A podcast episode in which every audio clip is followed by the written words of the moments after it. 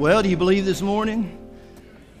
Wow, really? You believe this morning? Amen. Father, we do believe today. We believe that you are risen and that you are the God of all gods, and you are the God of truth, and you're the God of life, and you're the God of resurrection. And so, Father, as we come to you today, we pray that as we open your word, that you will speak to us and that we'll be open to what you have to say. It's in the name of Jesus that we pray. Amen. Thank you. you may be seated as we get started this morning. I want to read a reply to an email that was sent. It was sent by a stately, refined, proper Southern lady. Her and her husband were retired, and they had bought an RV and were headed to uh, Florida. And and she was real concerned about the toilet facilities at the campgrounds or the RV parks where they would be staying. And so she wanted to write an email to the various locations to make sure they found a good one. But every time she would put things down like, like toilet or, or, or commode, she just felt so uncomfortable because she was so prim and proper. And so she would go back and edit and edit and edit until finally she decided rather than write bathroom commode, she would just use the initials BC. That's what she would use. She felt like that would be the best way. And so she sent these to all of the various camps and all the different places that they were going to try to stay. And this was the response that she received from one of the managers there. She said, Dear Mrs. Smith, I regret the delay in answering your email, but I now take pleasure in informing you that a BC is located nine miles north of the campground and is capable of seating 250 people at one time. It is located in a beautiful pine grove and is open only on Sundays and Wednesdays. I admit it is quite a distance away if you're in the habit of going regularly, but no doubt you will be pleased to know that many people take their lunch along and make a day of it. In fact, they usually arrive early and stay late. As a matter of fact, my daughter met her husband in the BC. Sometimes it's so crowded there are five to a seat. It may interest you to know that right now there's a supper plan to raise money to buy more seats, and they're going to hold it in the basement of the BC. It pains me very much not to be able to go more regularly, but it is surely not due to a lack of desire on my part. As we grow older, it seems to be more of an effort, particularly in cold weather. If you decide to come to our campground, perhaps I could go with you the first time you go and sit with you and introduce you to all the other folks. We will be sure to get a seat up front where you can be seen by everybody. Remember, we are a friendly community. What in the world was that reply? Come to find out, when that, when that RV campground owner got this, he couldn't figure out what BC stood for. And so he sent out an email to all of his employees, and they decided that BC must stand for Baptist Church. Now, there was a miscommunication there between what was being asked and what was being received, wasn't there? And I stand here today to tell you that we are a BC. We are Oak Ridge Baptist Church. And as such, we need to be able to communicate things clearly. And we need to be able to communicate things concisely. And we need to understand what it means to be a fully devoted follower of Jesus Christ and why it is that we choose to worship at Oak Ridge Baptist Church. And that's why our theme for this year in 2018 is unashamed. And you see the word me highlighted there me. I'm to be unashamed. I'm to be able to explain to someone what I believe and why it is that I believe that. Our theme passage uh, this year is out of 1 Peter chapter 3 verses 13 through 17 and it's there that it kind of outlines for us what it means to be unashamed. And so does anybody have that you'd like to share with us this morning? Stephen, share it please sir. Who is there to harm you if you prove zealous for what is right? But even if you are, if you are, but even if you, even if you suffer for the sake of righteousness, you are blessed. Uh, it's easier to say what you think. And do not fear their intimidation, and do not uh, be troubled, but sanctify Christ in your heart. Uh, sanctify Christ as Lord in your heart, always being ready to give an account to those, always being ready give a defense for, uh, to anyone who asks you to give the, to make it. Let me breathe for a second. All right. Uh, and always being ready to make a defense to anyone who asks you uh, to make a defense for the hope that is in you, yet with reverence and gentleness. And uh, keep a good conscience so that the thing in which you are slandered, uh, those who value your good behavior in Christ will be put to shame. Thank you. Uh, for it is better, even if God should will so, that you suffer for doing what is right rather than doing what is wrong. Very good, sir. Thank you very much. I wish I had his voice. He just stands up and he just speaks, and everybody hears, right? I have to have this microphone. Good job. That is the theme passage for us. And what we're really concentrating on there is in uh, verse 15, where it says, Always being ready to make a defense to everyone who asks you to give an account for the hope that is in you. That's really why we're talking about the identity series. That's where we're kind of coming in together, this series that we're in right now. We're, we're wanting to make sure as we're interacting with people and as we're talking with them and they're, they're asking us questions, well, why are you a Christian? And then why do you go to Oak Ridge Baptist Church? We're using this as an opportunity to step back and look at our Baptist faith and message and make sure what our Baptist faith and message says is in line with what Scripture says because we don't follow a man made article. We follow what the the Bible has to say, but oftentimes it's through articles that help us explain and understand why it is the things that we believe. And so today we're going to talk about the church, and this is what our faith and message says. It says, A New Testament church of the Lord Jesus Christ is an autonomous local congregation of baptized believers associated by covenant in the faith and fellowship of the gospel. Observing the two ordinances of Christ, that's talking about baptism and the Lord's Supper governed by his laws, exercising the gifts, rights, and privileges invested in them by his word, and seeking to extend the gospel to the ends of the earth. Each congregation operates under the lordship of Christ through democratic processes. In such a congregation, each member is responsible and accountable to Christ as Lord. Its scriptural officers are pastors and deacons, and while both men and women are gifted for service in the church, the office of pastor is limited to men as qualified by Scripture. Then there's also another definition of the church that we find less often in the New Testament. It's, the New Testament also speaks of the church as the body of Christ, which includes all of the redeemed of all the ages, believers from every tribe and tongue, and the people and the nations. And so this morning, what I want to ask you to do is take your Bibles and turn to Acts chapter 2. And I want us to travel back about 2,000 years ago to the institution of the local church, the local body of believers. And so when we travel back to Acts chapter 2, we know that Jesus has ascended back into heaven after, after Easter and after his resurrection. He spends 40 days here on this earth and he, he's talking to his disciples, he's interacting with them, he's making sure that they can touch him. Thomas comes up and says, Is it really you? And he says, Touch the scars, touch those things that are in me. It's really me. I am alive in the flesh. And then after 40 days, he ascends back to heaven. It's at that moment that then these disciples that were fearful and they were questioning whether Jesus really was the Messiah or not, that they, they realize he is, and they begin the process of sharing the story. They begin to share how that Jesus is the Messiah. Jesus is the fulfillment of all the Old Testament prophecies, and they're unashamedly telling people the difference that he can make in their life. And so in Acts chapter 2, we come to the day of Pentecost, and this is when he, Peter stands up and he preaches the gospel so that everybody can understand the truth of who Jesus Christ is. And that's where we pick up the story in Acts chapter 2 and verse 41. It says, So then, those who had received his words, those that had received Peter's preaching of the gospel of Jesus Christ as the Savior of the world, they were baptized. Those that had accepted the truth, those that had accepted Christ as their Savior, they were baptized. And that day, there were added about 3,000 souls. They were continually devoting themselves to the apostles' teaching and to fellowship, to the breaking of bread and to prayer. And everyone kept feeling a sense of awe. And many wonders and signs were taking place through the apostles. And all those who had believed were together and had all things in common. And they began selling their property and possessions and were sharing them with all, as anyone might have need.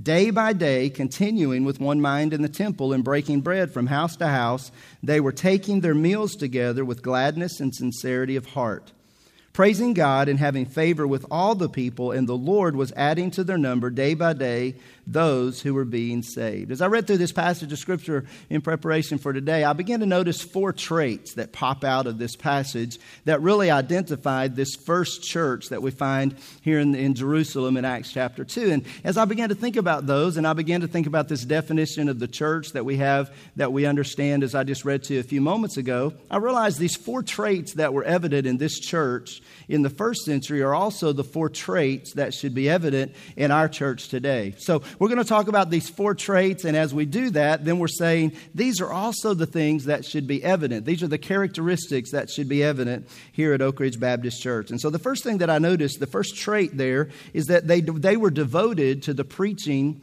of God's Word.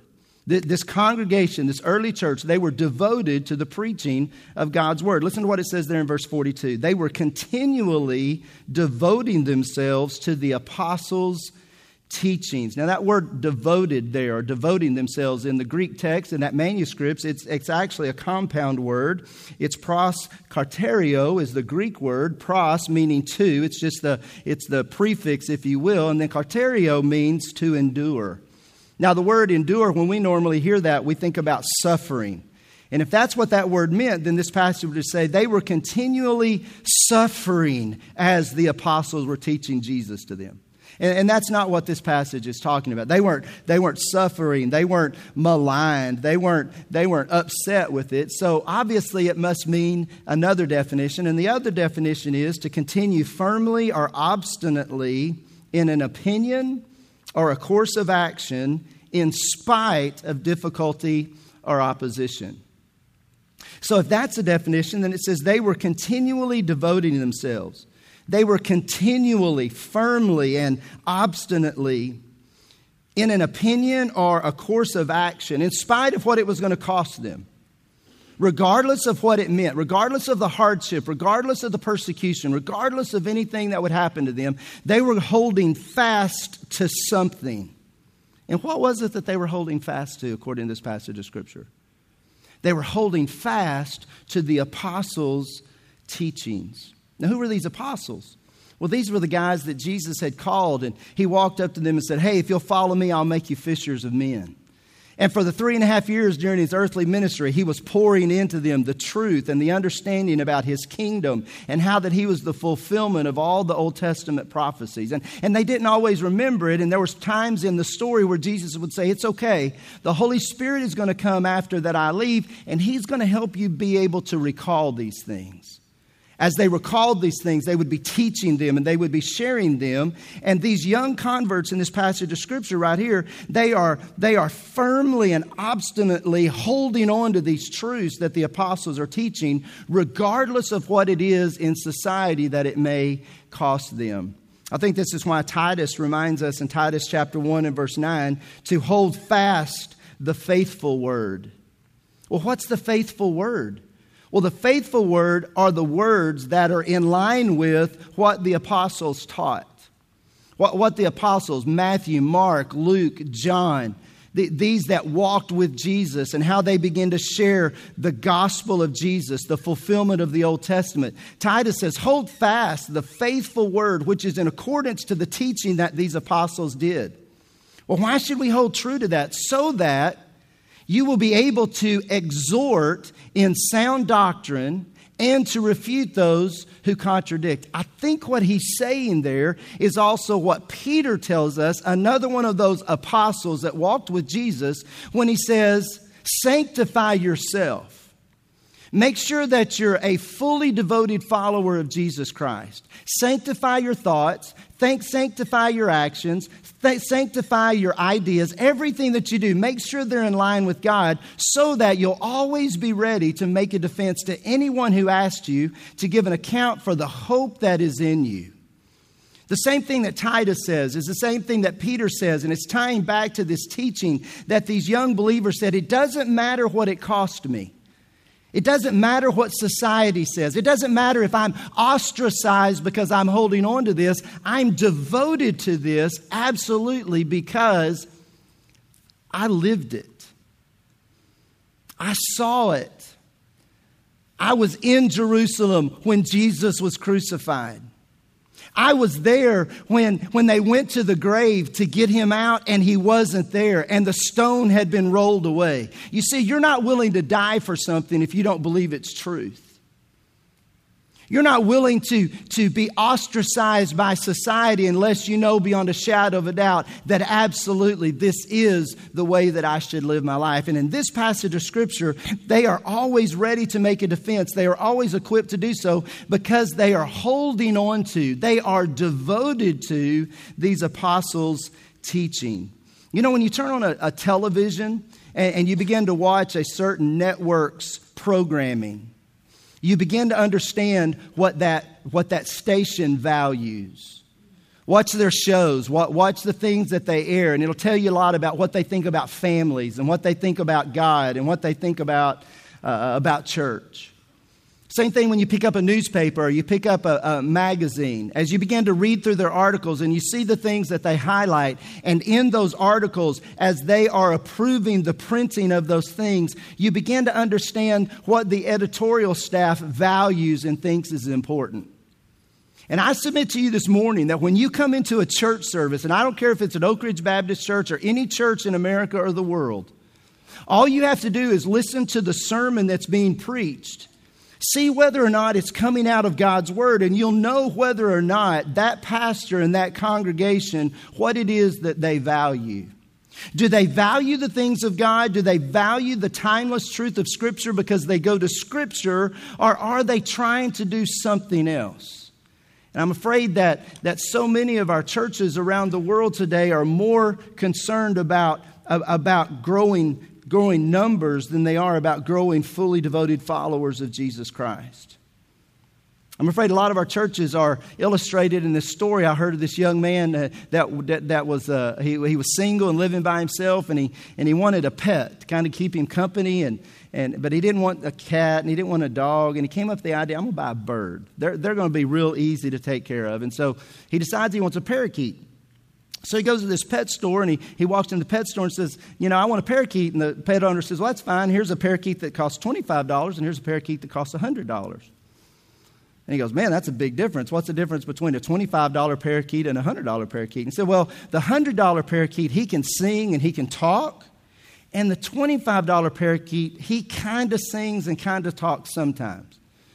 And the guy thought, well, I don't want a bird talking to me all the time, so I think that $25 would be the best way to go. So he buys the $25 bird and takes it home. About a week later, he comes back to the pet store and he says, hey, this bird has not sung one note and has not said one word. And the pet shop owner said, well, you know, did you get the little bell?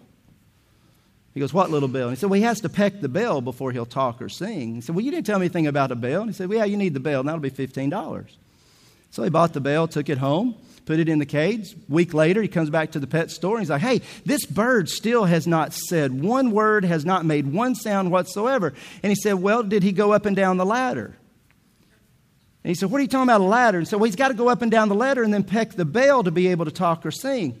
The guy said, you didn't tell me nothing about a ladder. He said, yeah, I need the ladder. That'll be $20. So the guy goes home. About a week later, he comes back. He said, This bird is not talking. This bird is not singing. What in the world is going on with this bird? And he said, Well, did he look in the mirror? He said, Look in the mirror. What are you talking about? So he has to look in the mirror, and then he has to run up and down the ladder, and then he has to ring the bell, and then he'll talk and he'll sing. He said, Don't tell me, $25, right? He said, Yeah, how'd you know? So he bought the mirror. Goes home a week later. The bird has still not sung. He's still not said a word. So he comes back to the pet shop owner and said, Listen, we got a problem. This bird still hasn't done anything. He said, Well, is he swinging on the swing? He said, What are you talking about? He said, He has to swing on the swing, and then he has to look himself in the mirror, and then he has to run up and down the ladder, and then he has to peck the bell, and then he'll talk, and then he'll sing for you. How much will that be? $30. So he pays the $30, he takes it home. About two days later, the guy comes back. He said, I got to tell you about that bird. That bird was constantly swinging on the swing, looking himself in the mirror, running up and down the ladder, and he was pecking the, the, the, bell over and over and over again. So finally, he just fell over with legs straight up in the air, and he finally said something before he died. He said, Does that pet store not sell bird seed?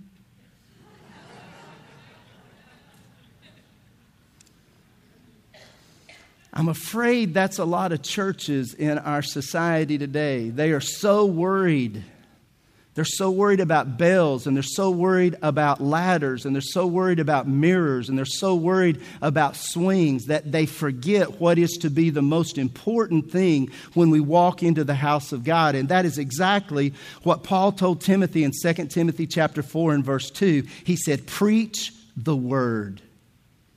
Preach the Bible. That's the transformation that will take place in a person's life. It's when the Word of God that is alive and powerful and sharper than any two edged sword, the Word that has been inspired by the Holy Spirit, given verbally to the writers of this book that we have, and it allows us to understand the mind of God and the truth of God and the understanding of God. That's what a church is to be built upon. But I want you to notice something very carefully in this passage of Scripture. Look back again there at verse 42. It says, and they were continually devoting themselves to the apostles' teachings. Listen to that again.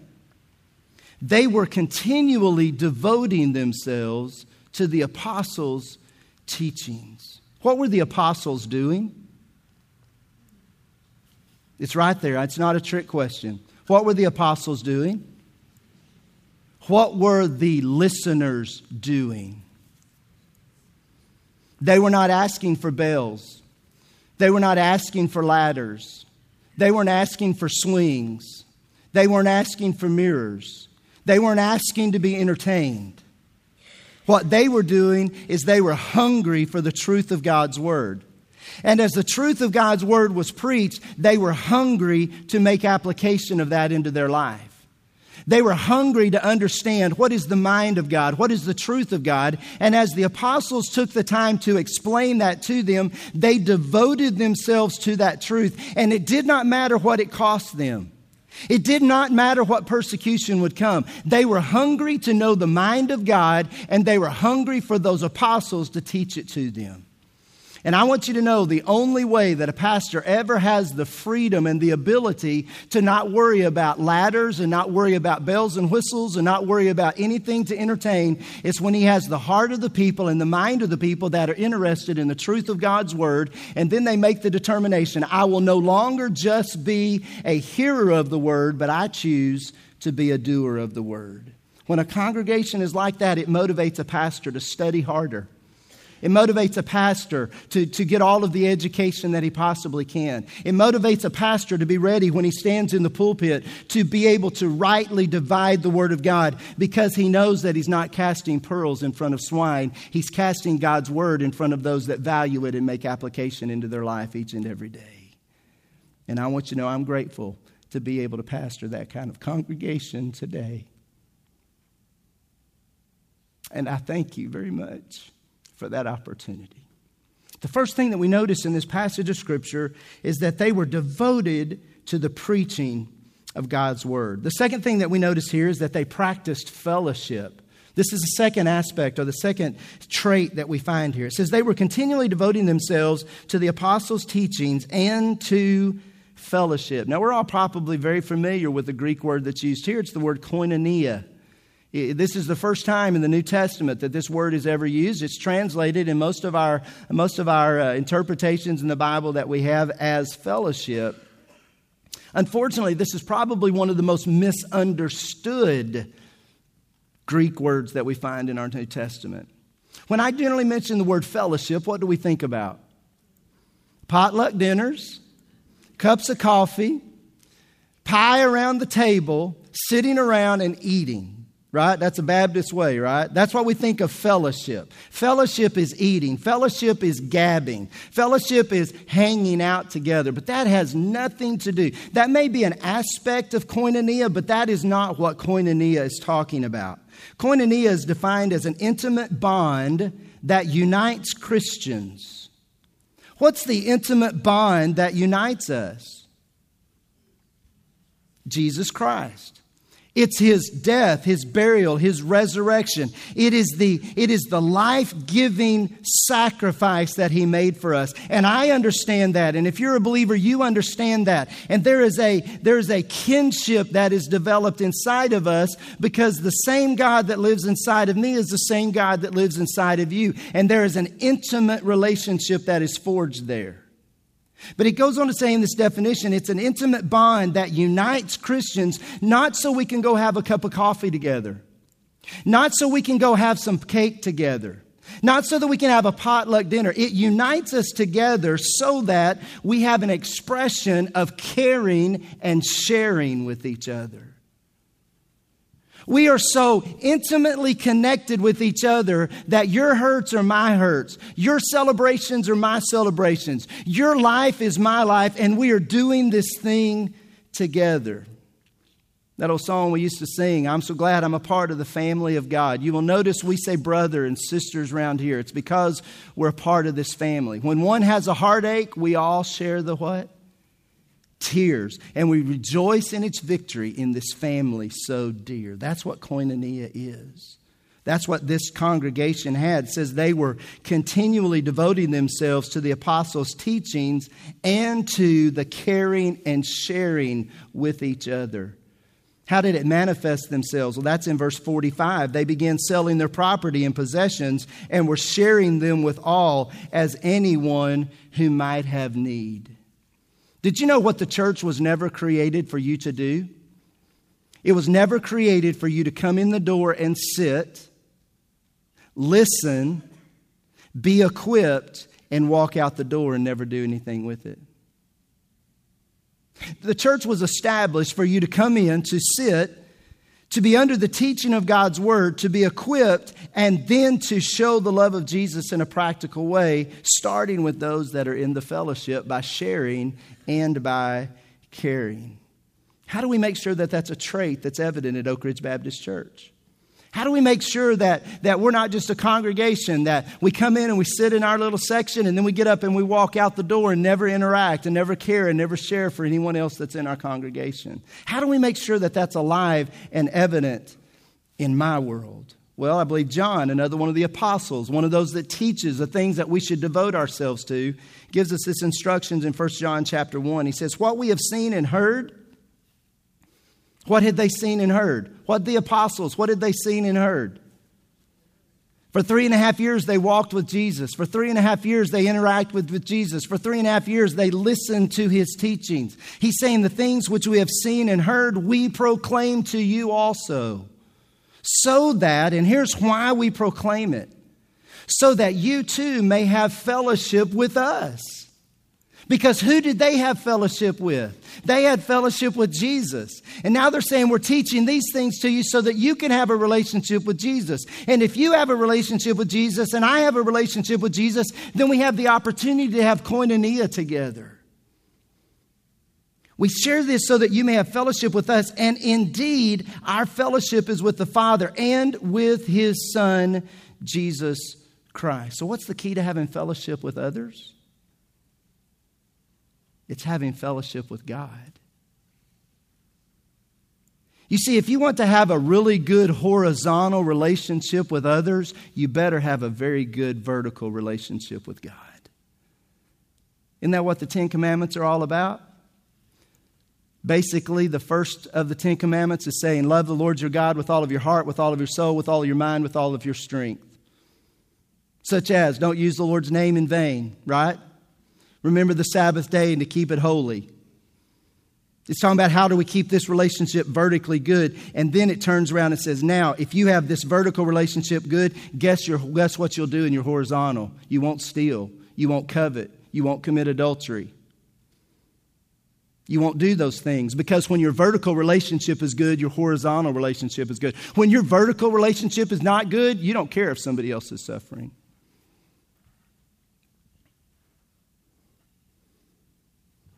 If your vertical relationship is not good and you've not been reminded of the mercies of God that you deserve hell and should split it wide open, but it was because of the sacrifice that Jesus Christ, because God loved you so much, He gave up His Son for you, and that you're to have the attitude, in yourself that's also in Christ Jesus, who willingly gave up Himself to be crucified by sinners that had no right whatsoever to do that.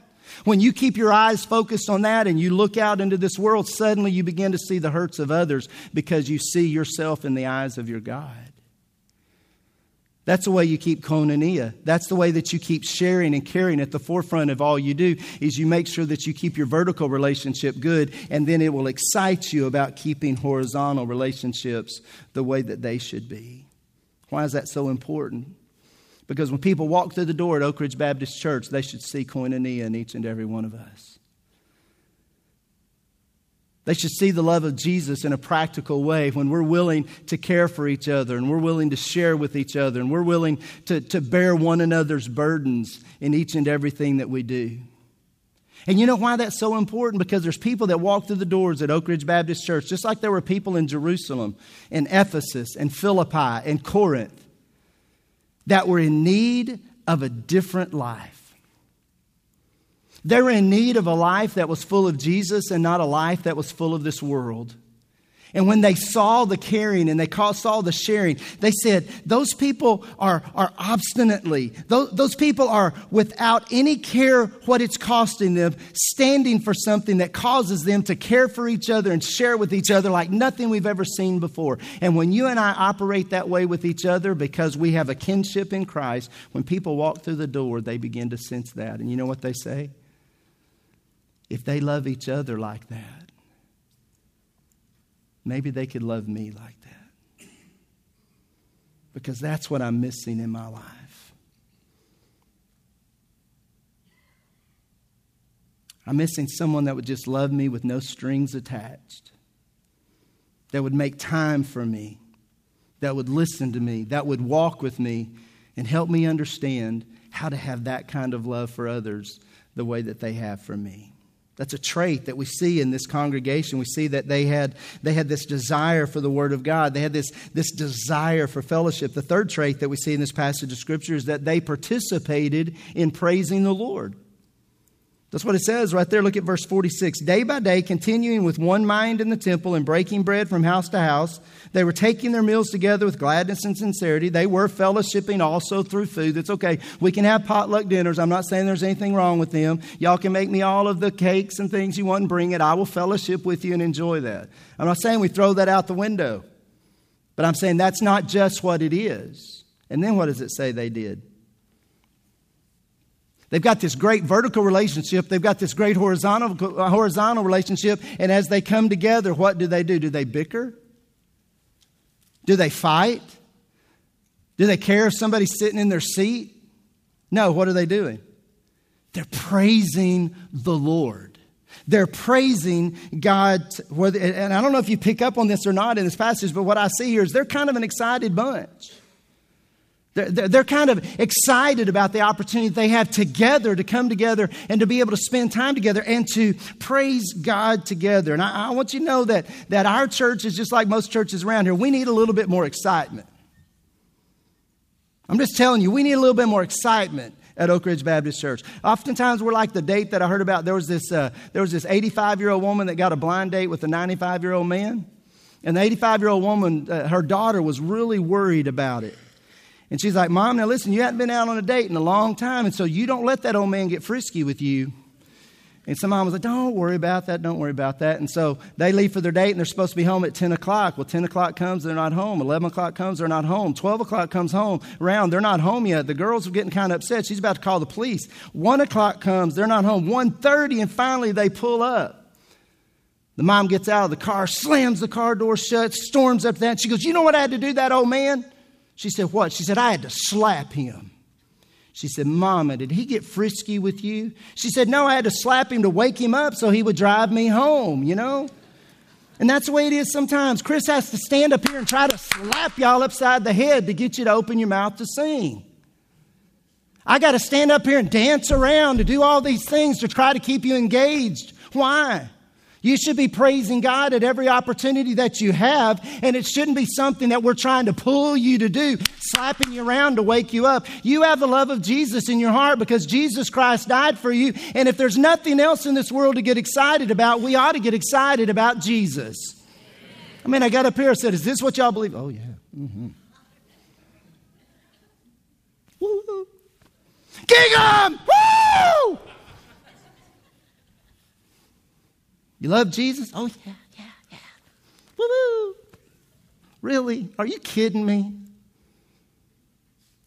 Oh, my breaky, achy heart, my breaky, achy heart. Y'all got the windows rolled down and everybody's looking at y'all. They're going, oh my gosh, that's a Luke Bryan fan right there, you know? We believe in God the Father. We believe in Jesus Christ. We believe in the Holy Spirit. And He's given us. Yeah, and that's exactly what He did. He gave you life everlasting. He pulled our sorry, no good selves out of the depths of hell. And it ought to excite us to have the privilege to lift high the name of Jesus. You see, they were close to him, and you know what they couldn't help do? But sing his praises. They couldn't help but open their mouth and let other people know and they were about to experience persecution like we have never experienced. And guess what? Because they were grounded in the Word of God, because they had a relationship with others, and because they understood that they could care and they could share with each other, and they weren't walking in this world alone by themselves, they could open up their mouth and they could let God have the praise and adoration that He deserves. We don't need cold, dead churches. We need churches that are filled with praise. And a church that is filled with praise is filled with praise because it's full of God. And the rocks can cry out, but I would like rather have us cry out than the rocks doing our job. Amen? Amen. There you go. You almost got it. Here we go. Yeah. Trait number four. What was trait number one? Devoted to the Word of God. Trait number two? They practiced fellowship. Trait number three? They participated in praising. Trait number four, they proclaimed the gospel. They proclaimed the gospel. Go back up and read verse 41. So then those who had received his word were baptized, and that day they were added about 3,000 souls. The people on the day of Pentecost, they heard the gospel. What's the gospel? The death, burial, and resurrection of Jesus Christ. That's the gospel story right there. It's what Paul talks about in 1 Corinthians chapter 15. He says, I delivered to you as of first importance what I also received that Christ died for our sins according to the Scriptures, and that he was buried, and that he was raised on the third day according to the Scriptures. What story is that? Is that the Christmas story? Is, is, that, is, that, is that the New Year's story? That's the Easter story, isn't it? What's the Easter story? Christ died, he was buried, and three days later he rose again. That's the gospel message. And the Bible tells us in the book of, uh, in, the, in, in, the book of Ephesians, right? For by grace you've been saved through faith, and that not of yourself, it is a gift of God, right? This gift that God has given us, this, this, this ama- amazing ability to be able to understand this gospel story. And then we go to the book of Romans, and it says, If you confess with your mouth the Lord Jesus Christ and believe in your heart that God did what? That's the difference in Christianity. We talked about this on Easter. When we believe in our heart that, that Jesus is raised from the dead, demonstrating that he is the only one that has the power to be able to grant eternal life. And when we share that with other people, they come to that understanding that it's to Jesus Christ and Jesus Christ alone that they have salvation. That's when the gospel story is being shared. And so it says there in, in this passage of Scripture that as a result of the gospel being shared, they were baptized, and then there was added about 3,000 to the soul, uh, souls to the church that day. On any given Sunday, a person should be able to walk through the door at Oak Ridge Baptist Church and they should hear the good news of Jesus Christ. They should hear it from this pulpit. They should hear it in the ABF classes. Wait a minute, Pastor, what are you talking about? In the ABF class, we were talking about fellowship. Yeah, and to have fellowship with each other, you got to fellowship with Jesus Christ. This is how a person gets saved. You know how many people were on the church roll that have been saved at Oak Ridge Baptist Church in the 12 years that I've been here? Unbelievable. Unbelievable.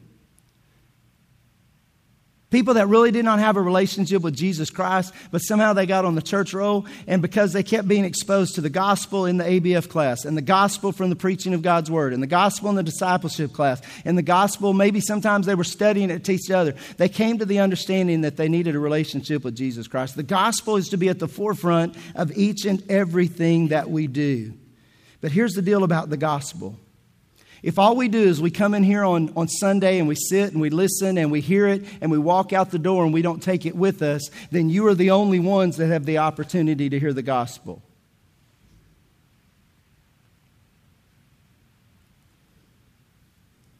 Are there a few more people in your neighborhood than are sitting here right now? Are there a few more people in, in your job place than are sitting here right now? If you take this gospel message and all you do is count it into your heart, under your mind, and say, Well, I have Jesus in my heart, and you don't take it with you outside that door tomorrow, and begin to pray and ask God, when you open the door, God, I'm going to walk through that door. Because I know what I believe and I know why it is that I believe it. Because I've been coming to Oak Ridge Baptist Church, and Oak Ridge Baptist Church is a church that is, is, is adamantly supportive of preaching the Word of God. And for year after year after year, God's word has been invested into me. And no longer am I just going to be a hearer of the word, I'm going to be a doer of the word. And I'm going to take this truth outside that door with me. And every chance I get an opportunity, I'm going to share Jesus Christ and his story. And it doesn't matter what society thinks, and it doesn't matter what might happen to me. I know that's what I'm called to do, and I'm going to be just like that first century church. And every opportunity that I have, I'm going to share the difference that Jesus Christ made in my life. And it's okay if I get attacked because I know when I come back together on Sunday, I come back together on Wednesday, I come back together to discipleship classes, I'm going to be around my other brothers and sisters that I have koinonia with. And they have the same Jesus and they, they care for me and I can share my burdens and they'll pray for me and walk with me and we'll do this together. And then there's going to be this uplifting of praise that's going to come together. And when that happens, it's going to invigorate me and it's going to give me power and it's going to give me healing so I can walk back out those doors and do it again the next day.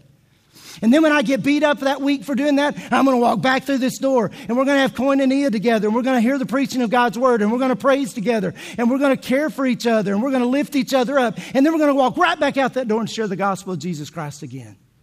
You know why?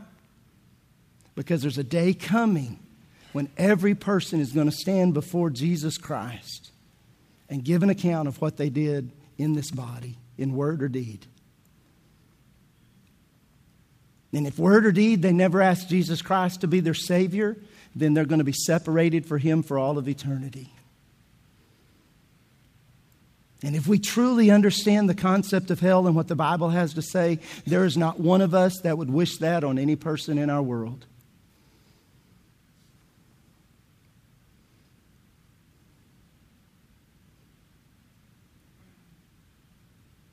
And we would take the time to step out of our comfort zone and say, Can I tell you about what Jesus has done in my life? And no one can ever take that away from you because it's your testimony and your testimony alone. And in this passage of Scripture, what does it say was happening day by day?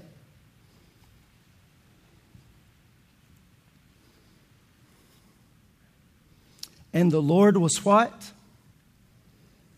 Adding to their number day by day. Why is it sometimes churches are so, so worried about the ladders and the mirrors and the bells and the whistles? Because they're trying to get the numbers.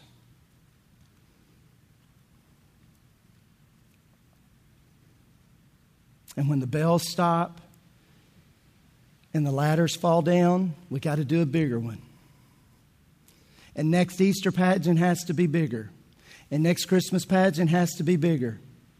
And next get together has to be bigger. Because if we don't keep getting bigger, it's going to be the same thing as last year, and we're not going to keep the numbers. You know how to grow Oak Ridge Baptist Church to the numbers that you want it to be? Share Jesus Christ and have people get saved.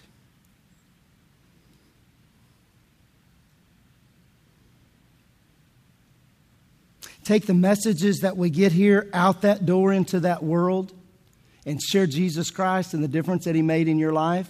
And when you reach those people, then those people have the truth in them, and you begin to care for them, you begin to share for them, you begin to show them how to praise, you begin to show them how to be a fully devoted follower of Jesus Christ, and then they begin to share that with their children, and they begin to share that with their family and friends, and all of a sudden, there's this revival that begins to break out in a community, in a church, in a state, in a country because people get back to the way it was supposed to be from the very beginning.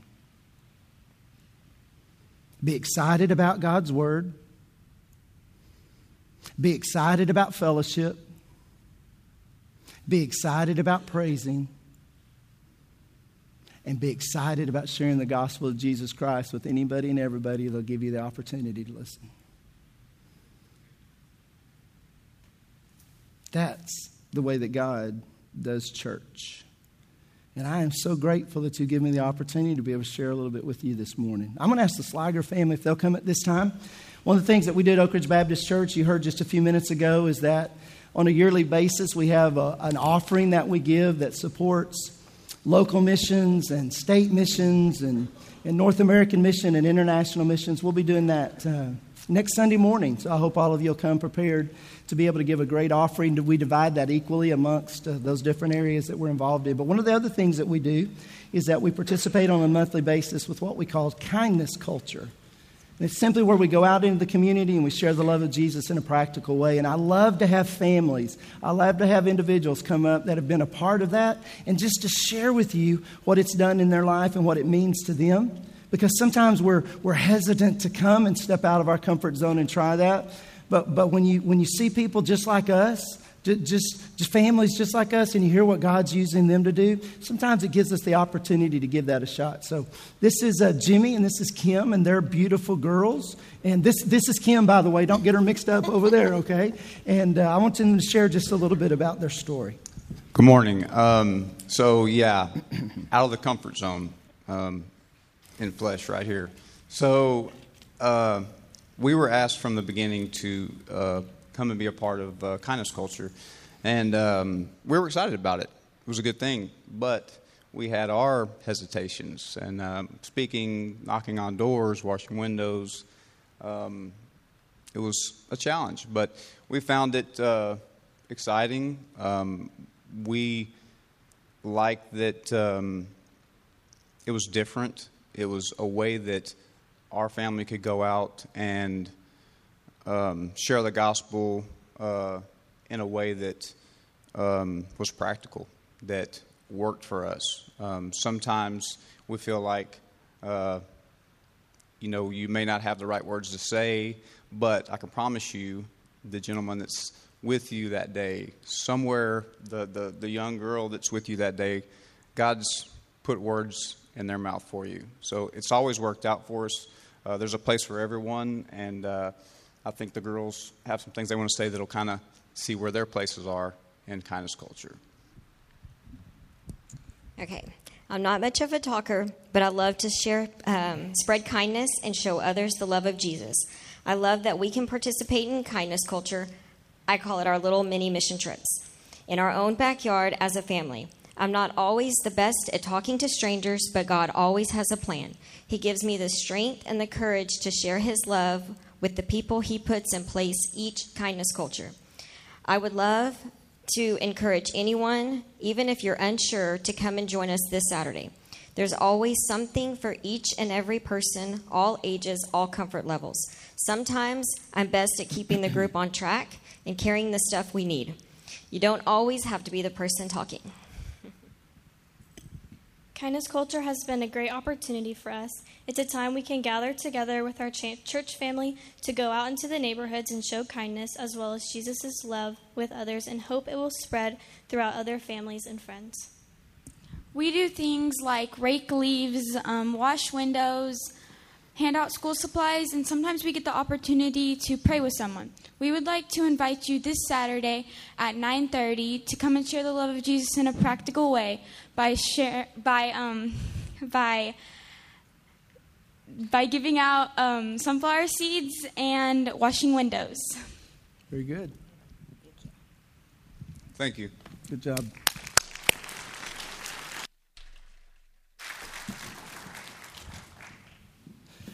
So there you have it an opportunity to be able to go through that process, to be able to just kind of step out with some of those others. That's koinonia, that's fellowshipping with each other.